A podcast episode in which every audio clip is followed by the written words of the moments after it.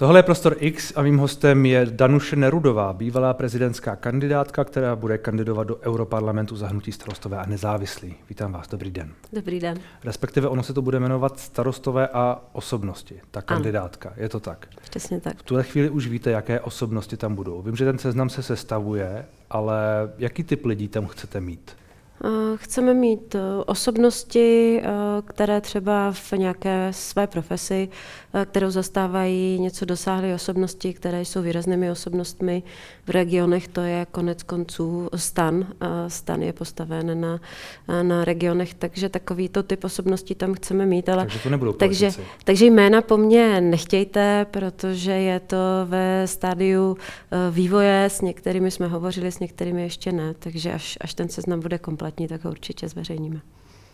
Takže to nebudou politici? Nebo to uh, budou spíš No tak eh, lidi jako kandidátka, jako Drábová třeba. kandidátka za stan samozřejmě politiky obsahovat bude. Teď se hmm. bavíme o té části osobnostní. osobnostní, tak ne nutně to musí být politici. Hmm. Já jsem um, četl řadu reakcí, reakcí na to vaše oznámení toho kroku, že tedy půjdete do Evropského parlamentu a vlastně mě zaujalo, že se všechny ty kritické, protože tak to většinou bývá, stáčely jedním směrem.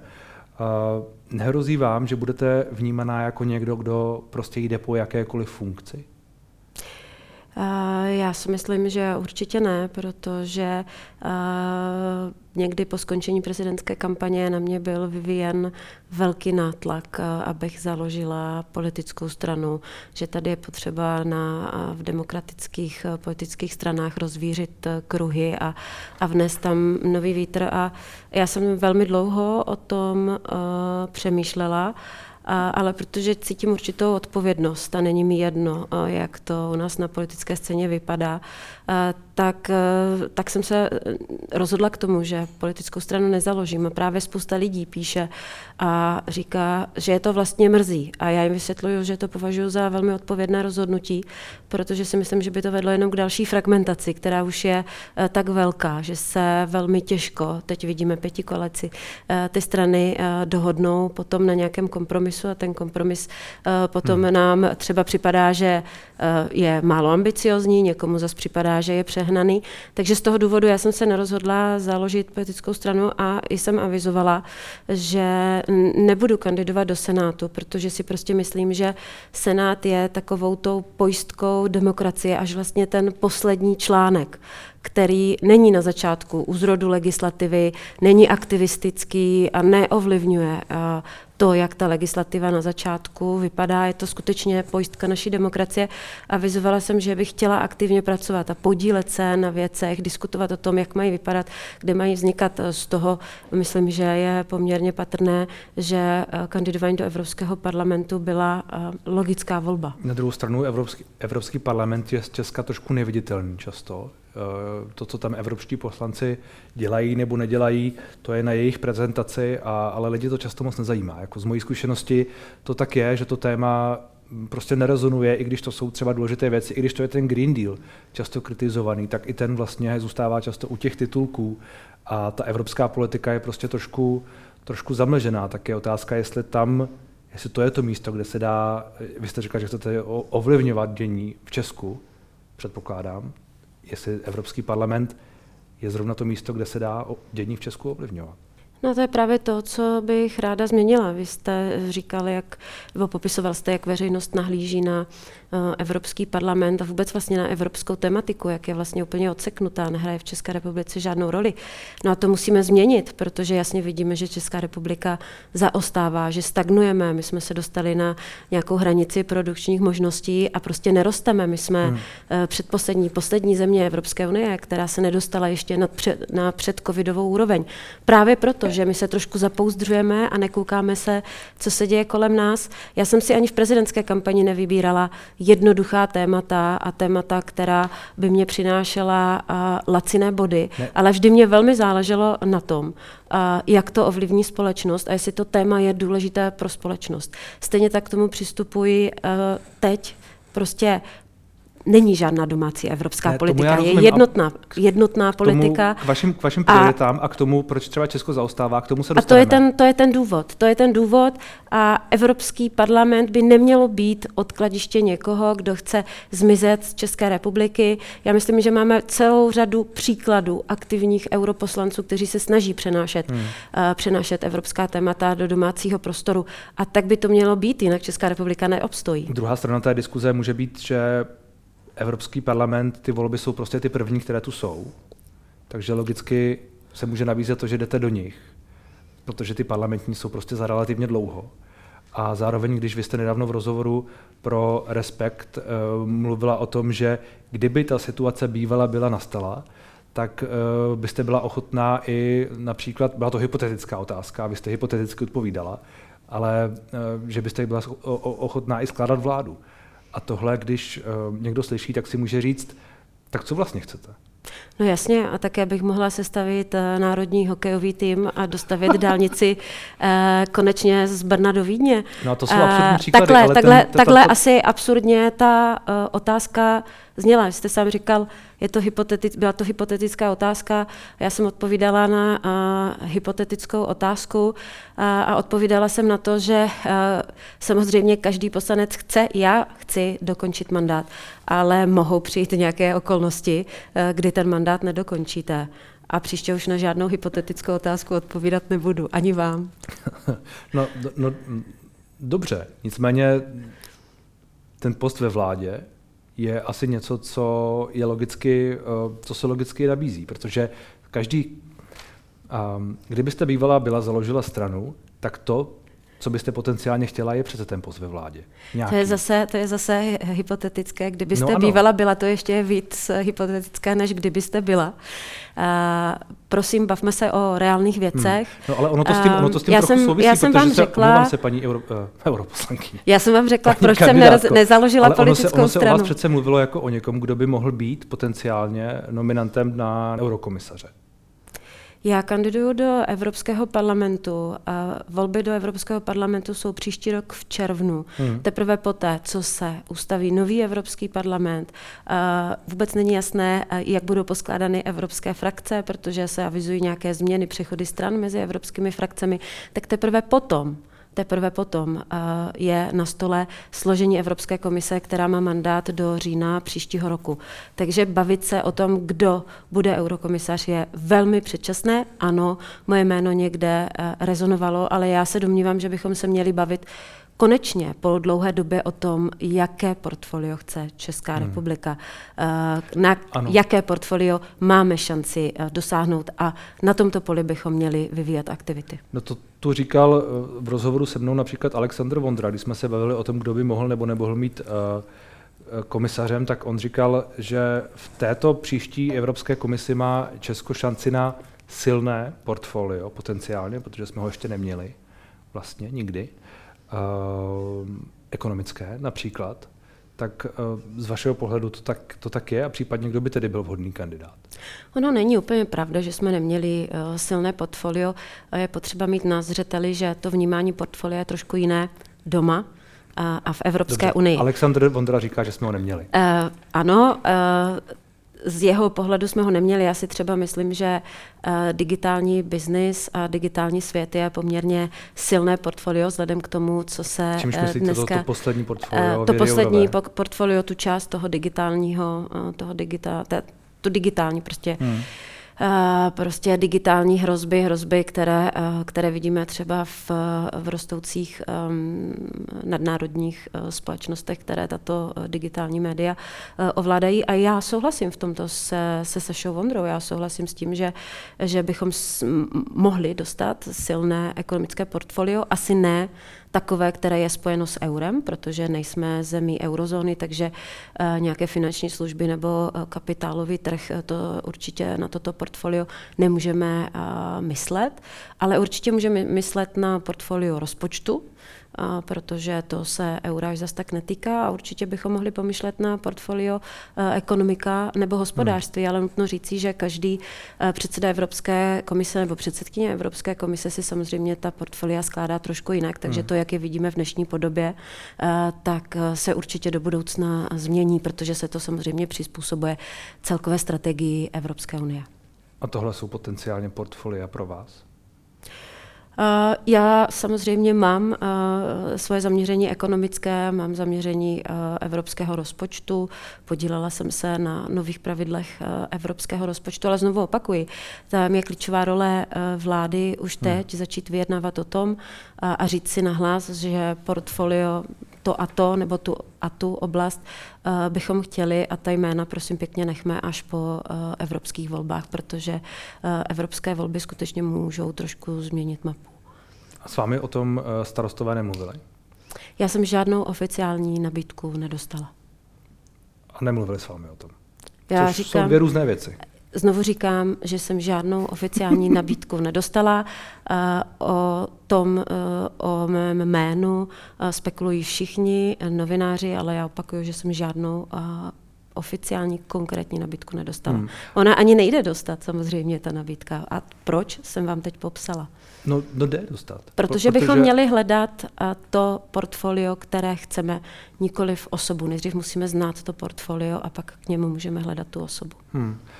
Hm, to je otázka, ale eh, dobře, to, když se vrátím ještě zpátky k tomu, eh, k tomu nešťastnému rozhovoru pro ten eh, respekt nebo nešťastnému titulku toho rozhovoru, řekněme, nebo tomu té hypotetické otázce a odpovědi, tak to, když někdo říká, že Danuše Nerudová se cítí být zachránkyní, která teď jde do Evropského parlamentu, ale pak je ochotná se vrátit a sestavovat vládu, byť to je ten jaksi interpretace na základě té, té otázky a odpovědi, Vnímáte, že tahle interpretace a to, jaká, jakou nálepku vám možná někteří vaši kritici dávají, že to je, um, že to je nefér? Já hlavně vnímám to, že skutečně uh, doba uh, titulková Eh, je eh, nesmírně nebezpečná, protože jak jsme tu spolu eh, hovořili o tom, že titulek neobs- neobsahuje to, co bylo skutečně v rozhovoru, tak potom vede k tomu, že lidé si činí milné úsudky, milné závěry. Já jsem bytostně přesvědčená, že kdybych na tu otázku odpověděla, že ne, tak v titulku by bylo napsáno, že Nerudové je jedno Česká republika, že ani v této situaci by se nevrátila. Takže na tuto otázku prostě není dobré dobrá odpověď. Hmm. Tato, obra, tato otázka samozřejmě polarizuje. Nicméně to, co si myslím, že je význěním a, a mělo být vyzněním celého rozhovoru, je to, že mi není jedno, co se uh, děje doma a že prostě mohou nastat nějaké nenadále okolnosti, které nikdo z nás nedokáže předvídat a potom bychom se možná rozhodovali jinak a měli jiné životní priority. Hmm. Um, bavili jsme se o té straně, kterou, kterou jste zvažovala založit, nakonec jste se rozhodla zatím jinak, protože pokud se nepletu, tak vy to nevylučujete do, do budoucnosti, to, že byste tu stranu založila, je to tak? Já znovu, já, já jsem eh, znovu opakovala a znovu opakuji, že v tuto chvíli nevidím žádný prostor pro základ, zakládání eh, politické Ale ten strany. prostor tu právě je. A to, to, já ho nevidím. K tomu, k tomu měla mířit moje otázka, protože je tu řada komentátorů, analytiků a tak dále, kteří říkají, ta nespokojenost s touto vládou je velká a ti lidé potenciálně, voliči těch vládních stran asi všech, ale možná zejména některých z nich prostě budou hledat alternativu a ta možnost leží na zemi. Teď přímo cituju uh, Václava Dolešího ze Seznám zpráv. Ta možnost tu leží na zemi. Uh, proč vlastně tu nevznikne nějaká nová politická síla? Asi to nemusíte nutně být vy, ale tak o vás se, o vás se mluvilo, která to prostě zkusí. No já se obávám, že uh, političtí komentátoři komentují na základě toho, co vidí spole- ve společnosti, ale já jsem člověk, který velmi často, a ne velmi často, skoro vždycky pracuje s čísly. Já si nemyslím, že tady máme nějaký výzkum, který by ukazoval, že v tuto chvíli existuje prostor pro uh, založení nové politické strany. Já osobně bych to uh, považovala za velmi nezodpovědné a z toho důvodu, že určitě ta nová politická strana by zcela jistě zřejmě byla pravicová nebo středopravicová, hmm. což znamená, že by se, eh, že by vlastně bojovala o toho stejného voliče. Rozhodně by to určitě nebyla strana, která by bojovala o voliče SPD, přísahy eh, a tak dále. Takže z tohoto pohledu si myslím, že není dobře, že by se to eh, středopravicové spektrum demokratických, demokratických stran dále fragmentovalo. fragmentovalo. Já to považuji za nezodpovědné. Aby nějaká síla měla nahradit nějakou jinou. Um, Rozumíte, tak jako pokud je nespokojenost, tak by měl možná přijít někdo nový a nahradit někoho z těch stran. Nemusíte nutně víc fragmentovat, může prostě někdo odejít. Já si myslím, že tu máme celou řadu ukázek vzniku politických stran, které skončily tak, jak skončily. Myslím, že ukázkou toho, jak většinou dopadají politické strany prezidentských kandidátů, je Slovensko. Um, já si skutečně nemyslím, že je jednoduché v tuto chvíli vybudovat celá novou tradiční uh, politickou stranu.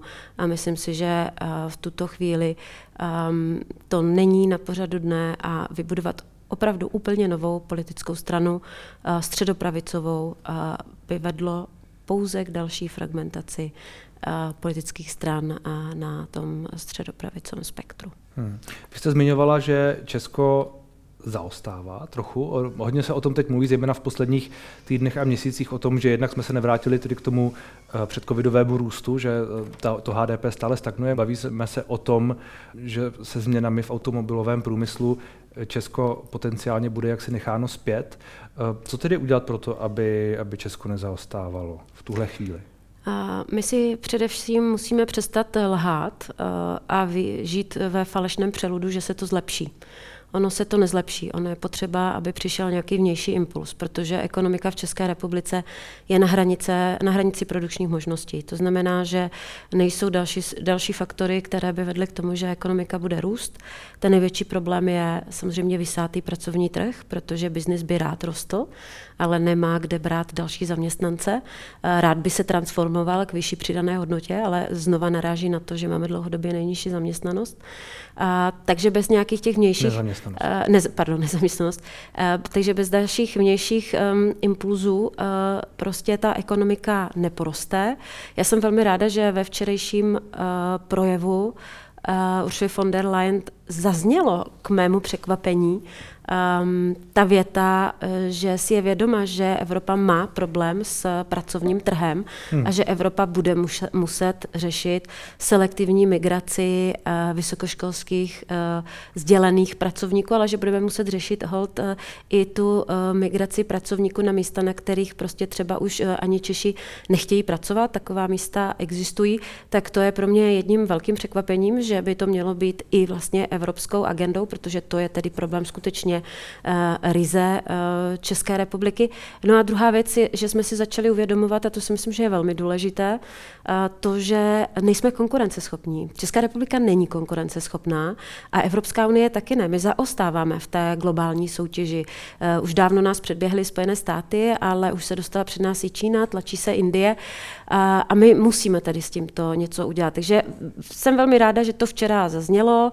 I ta ambice bojovat třeba s levnými čínskými automobily, které se dostávají hmm. na uh, evropský trh. Takže věřím, že část těch impulzů může přijít eh, z Evropské unie, ale většina těch impulzů, bohužel, musí přijít z České republiky. My prostě musíme si nastavit strategii, že si toto uvědomujeme a musíme začít dělat zásadní strukturální změny. Ano, jaké? Jaké? Naprosto zásadní zjednodušení legislativy a podnikatelského prostředí. Hmm. Není možné, abychom byli pořád nějakou 143. zemí na světě, eh, kde trvá založit eh, nové podnikání. Eh, musíme udělat reformu zdravotnictví, daňového systému, reformu školství. Jak je možné, že i po novele stavebního zákona jsme pořád nějaká 100 15. 20. země v délce stavebního řízení a hmm. získání stavebního povolení. A máte pocit, že tohle jsou věci, které se dějí, nebo se budou dít, nebo se připravují, nebo o nich někdo aspoň mluví, nebo přemýšlí? Uh, ano, já myslím, že ledy se hly, že o nich uh, teď už nemluví jenom ekonomové, mluví o nich podnikatelský sektor a jsem velmi ráda, že u nich uh, začal mluvit i pan uh, premiér. Konec konců šli, slyšeli jsme to v tom jeho projevu, kde si představuje, že by Česká republika měla stát. Který byl kritizován jako hodně vágní a neambiciozní. To je třeba říct.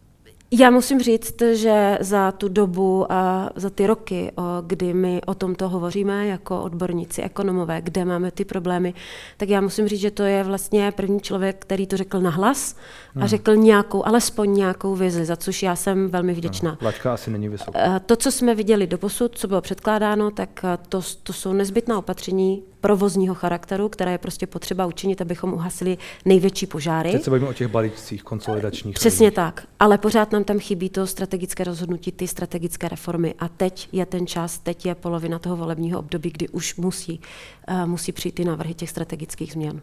Proto, takže, i ten, takže, takže vy, proto i ta obrovská iniciativa biznisu, aby ty změny byly předloženy. s tím, že ještě tahle vláda tyhle ty změny navrhne, prosadí? A nastartovat se musí. A myslím si, že biznis skutečně bude vyvíjet obrovský tlak, protože ten problém je obrovský, když se podíváte já, na... Já se, já se trochu obávám, že to už se ani legislativně nedá moc stihnout. Ne? Mm. Jako to, to by se museli už opravdu ale teď začít projednávat? Eh, já si myslím, že minimálně třeba aspoň v té oblasti důchodu, tak jsou tam ještě další změny, které teďka budou někdy v říjnu, v listopadu předloženy hmm. do eh, poslanecké sněmovny, což, což je obrovský úspěch vzhledem k tomu, že jsme tady měli 30 letou impotenci cokoliv udělat v oblasti uh, důchodu, ale musí to být další změny. Musí to být další změny, které budou předkládány. Já pevně věřím, že ty změny začnou, protože jinak skutečně ekonomika neporoste a budeme mít pořád obrovský problém se státním rozpočtem rozpočtem. A co vy s tím budete dělat v tom uh, Bruselu?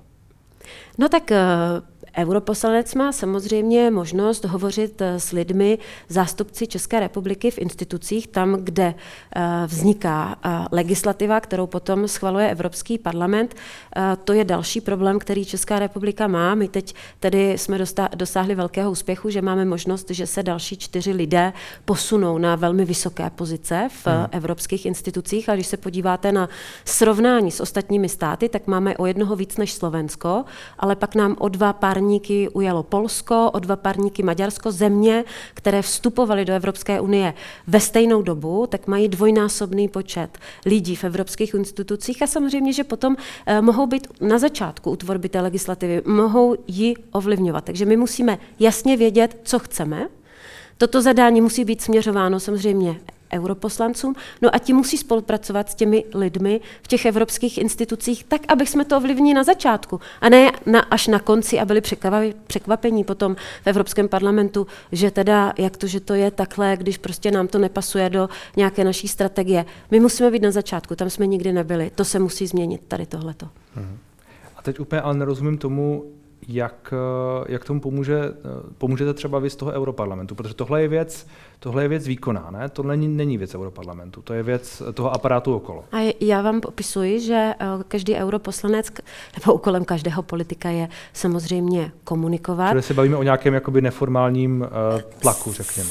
Samozřejmě a takhle to chodí. Já jsem sama zažila, když se vytvářely rámcové výzkumné programy uh, v Evropské komisi, Evropské výzkumné peníze. Čili tam chcete být něco jako lobbysta?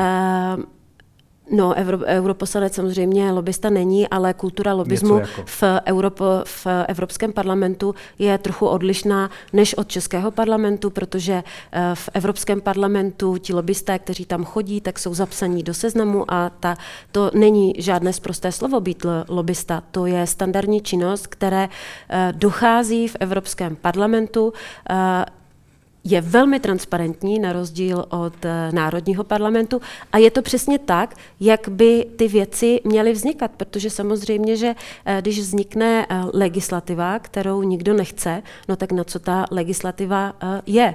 Tak proto europoslanci by měli hovořit nejenom s těmi registrovanými lobbysty, kteří jsou zapsaní na tom seznamu, ale oni musí především hovořit jako s těmi zástupci České republiky v těch institucích, protože oni jsou ten článek, který je u tvorby hmm. té Ale legislativy. tam teď ti zástupci nejsou, tak jak, to, jak tohle změní? Vy říkáte, o, o, o parník nebo o dva parníky nám ujeli Polsko, Maďarsko, tak um, co s tím? Eh, já jsem velmi ráda, že teď máme další čtyři, kteří postoupí na vysoké, eh, vysoké pozice, no ale pak je to o tom získávat lidi pro práci eh, v evropských institucích. Je to o tom, že nemáme, nemám, nemáme tu nabídku lidí kvalitních. Nemáme nabídku kvalitních lidí. Já jsem velmi ráda, že teď vznikl společný studijní program Vysoké školy ekonomické Karlovy univerzity. Myslím si, že ten studijní program by měl být i na dalších vysokých školách. A je to o tom skutečně otvírat dveře a mít Polsko má několik programů výchovy mladých lidí pro evropské instituce. Francie má několik programů. My takový program nemáme žádný. Žádný pro mladé lidi. A teď nemluvím o tom programu studijním, já myslím o programu, který eh, by vytvářela třeba vláda. Hmm. Um, to se ale bavíme spíš o um, trošku abstraktních věcech, o tom, o tom, co vy jako zvolená europoslankyně uh, budete v těch uh, institucích dělat. No to nejsou abstraktní věci, to jsou hodně hmatatelné věci s obrovským Dobře, zásahem. ale není, není to legislativa, není to hlasování. Tak Evropský parlament nevytváří legislativu. Tak uh, Evropský parlament nevytváří legislativu. No jasně, ale schvaluje se tam legislativa schvaluje, ale nevytváří. Já mluvím o tom, že my uh, máme poslance v Evropském parlamentu na konci řetězce, hmm. kdy se hlasuje, ale my potřebujeme, aby uh, europoslanci se měli na koho obracet, když v komisi vzniká nějaká, nějaká legislativa, nějaký nový legislativní návrh. A od začátku hovořit s těmi lidmi, když mluvíte s lidmi, s těmi pár Čechy, kteří jsou v evropských hmm. institucích, tak oni vidí tady, tady tu vlastně tu neefektivitu, že nedostávají zadání, že nemají s kým komunikovat o tom, jak by ta legislativa měla vypadat, jakou máme strategii, že to vždycky hasíme až na konci a toto se musí změnit, pokud máme vytěžit plně výhody členství v Evropské unii. Hmm. A dál jsou vaše priority jaké? Ten program, eh, který program v tuto, bude? Eh, program v tuto chvíli samozřejmě uh, tvoříme, uh, ale mezi ty priority bude patři, budou patřit témata, které byly i v prezidentské kampani. To znamená, já jsem velmi ráda, že, že Ursula von der Leyen jako prvních eh, pět minut hovořila o roli mladé generace eh, v Evropě. Eh, Evropa v té konkurenceschopnosti zaostává kvůli tomu, že dostatečně nepodporuje mladou generaci, protože mladá generace je inovace každé společnosti a to je to, proč, proč my zaostáváme v té globální soutěži. A další téma samozřejmě je ochrana klimatu, s tím, s tím věci související role Evropské unie a dopady na regiony, to, že my neumíme například distribuovat peníze z Evropské unie dostatečným způsobem, máme strukturálně postižené regiony. To jsou všechno věci, hmm. o, kterých je, o kterých je potřeba hovořit. No a vážně, pak je ta... vážně není Evropská unie konkurenceschopná, protože nepodporuje mladé lidi? To, je to ten hlavní Zaostáv, bod? Je to jeden z důvodů. Zaostáváme v inovacích. Zaostáváme. Česká no ano, republika ale, ale... brutálně. A, to nepochybně, ale je to, je to kvůli tomu, že tu nejsou mladí lidé, není to kvůli tomu, že tu nejsou eh, podmínky, zdroje, eh, suroviny, ne, nevím co všechno. Je to především kvůli tomu, prostředí. Uh, je to především kvůli tomu, že 80% absolventů středních škol chtějí být zaměstnanci. Náš uh, vzdělávací systém hmm a nevychovává studenty, kteří by byli ochotni na sebe brát riziko, chtěli by podnikat, uměli by týmově pracovat a hmm. hledali by nová neotřelá řešení. To je obrovský problém. Náš vzdělávací systém nutí studenty sahat po prefabrikovaném řešení. Proč? protože tam je vysoká pravděpodobnost, že to bude dobře. My neumíme pracovat s chybou, my neumíme motivovat naše studenty, aby neměli strach udělat chybu, protože oni tu chybu udělají dvakrát nebo třikrát a je to vstupenka k dalšímu poznání a k tomu, že jednou udělají velký objev. To je náš obrovský problém. Ten problém se jmenuje vzdělání a výrazně se týká naší mladé generace. Hmm ale to je problém, který má přece Česko dlouhodobě a teď se s tím setkáváme, že eh, česká vláda je kritizovaná za to, že chce snížit eh, rozpočet ministerstva školství na, na ten příští rok, a že chce šetřit právě ve školství poměrně výrazně. Já vím, že vy jste to kritizovala, řada lidí... Není t- tak já bych to chtěla opravit. Není to poměrně výrazně. V tom relativním vyjádření je to méně, než uh, o kolik přijde ministerstvo pro místní ano, rozvoj a tak dále. Je to méně, v procentech je to méně, ale ta částka je, je velká. Ano část, no není to nejvíc, ta částka je velká, ale uh, vzdělání by mělo být zásadní prioritou. Hmm. A to je ten problém. Prostě a, a kapitola mění, a školství. něco ve školství, máte pocit? Že, um, jako děje se tam něco v tom smyslu, co vy říkáte? Já jsem tady uh, mluvil nedávno s novým náměstkem ministra, ministra školství, panem Nantlem, který má, myslím, řadu nápadů, které možná vedou tím směrem, který vy říkáte. Na druhou stranu, uh, ta byrokracie tam je, jaká je, mimo jiné.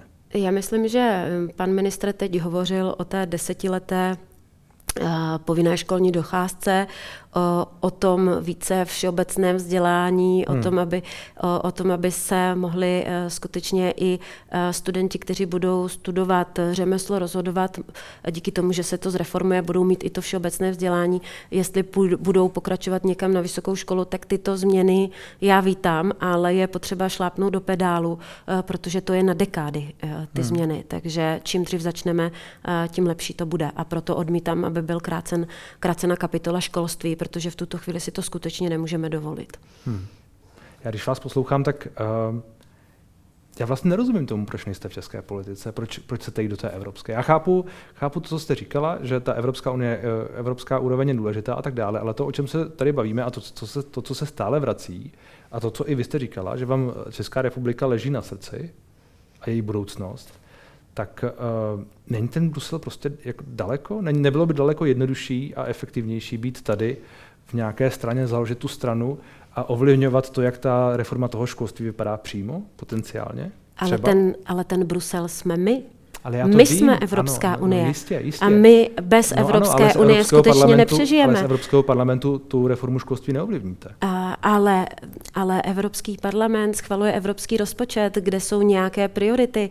A, to, co vzniká v Bruselu, strate, ty strategie, které má eh, Evropská unie, které se potom přelévají do rozpočtu a přelévají se tím samozřejmě i do národních států, jsou prostě velmi důležité, protože Česká republika těch 30 let, těch 30 let teď po transformaci ekonomické, kdy jsme měli vizi, hmm. jsme věděli, kam směřujeme, tak teď tu vizi nemáme a přebíráme ji z Bruselu. A zároveň ji v Bruselu neumíme ovlivnit. To je nesmírně důležité. Takže já si myslím, že je důležité hájit národní zájmy v Bruselu a být schopen ovlivnit tu strategii, kterou my potom tady přebíráme. Hmm. Tak eh, já to považuji opravdu za velmi důležité a chtěla bych, aby se změnilo tady to vnímání, které konec konců máte i vy, že to je něco strašně daleko, ne. co je vlastně jako nějaký regulátor, který nám tady jako ne, vytváří jenom něco, jako ne, co my to, musíme to, to dělat. Rozhodně, to se omlouvám, to rozhodně to je ne, ale vy fakt sama, strategická vy, věc. Vy, vy, to je opravdu strategická věc a super, myslím si, ale že vy to sama je... jste říkala, že ty impulzy musí přijít zevnitř.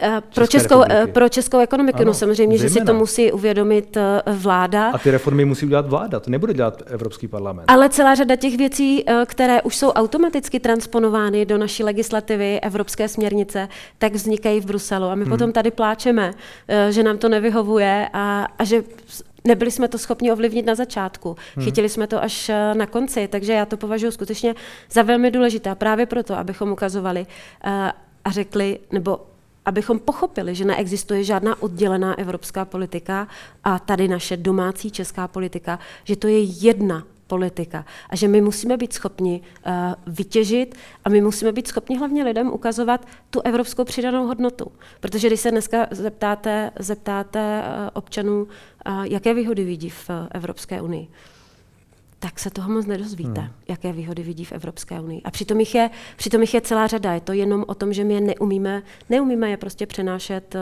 domů. A já to fakt to považuji za velmi důležité, protože bez Evropské unie nepřežijeme. Máme tu radika, radikalizaci společnosti.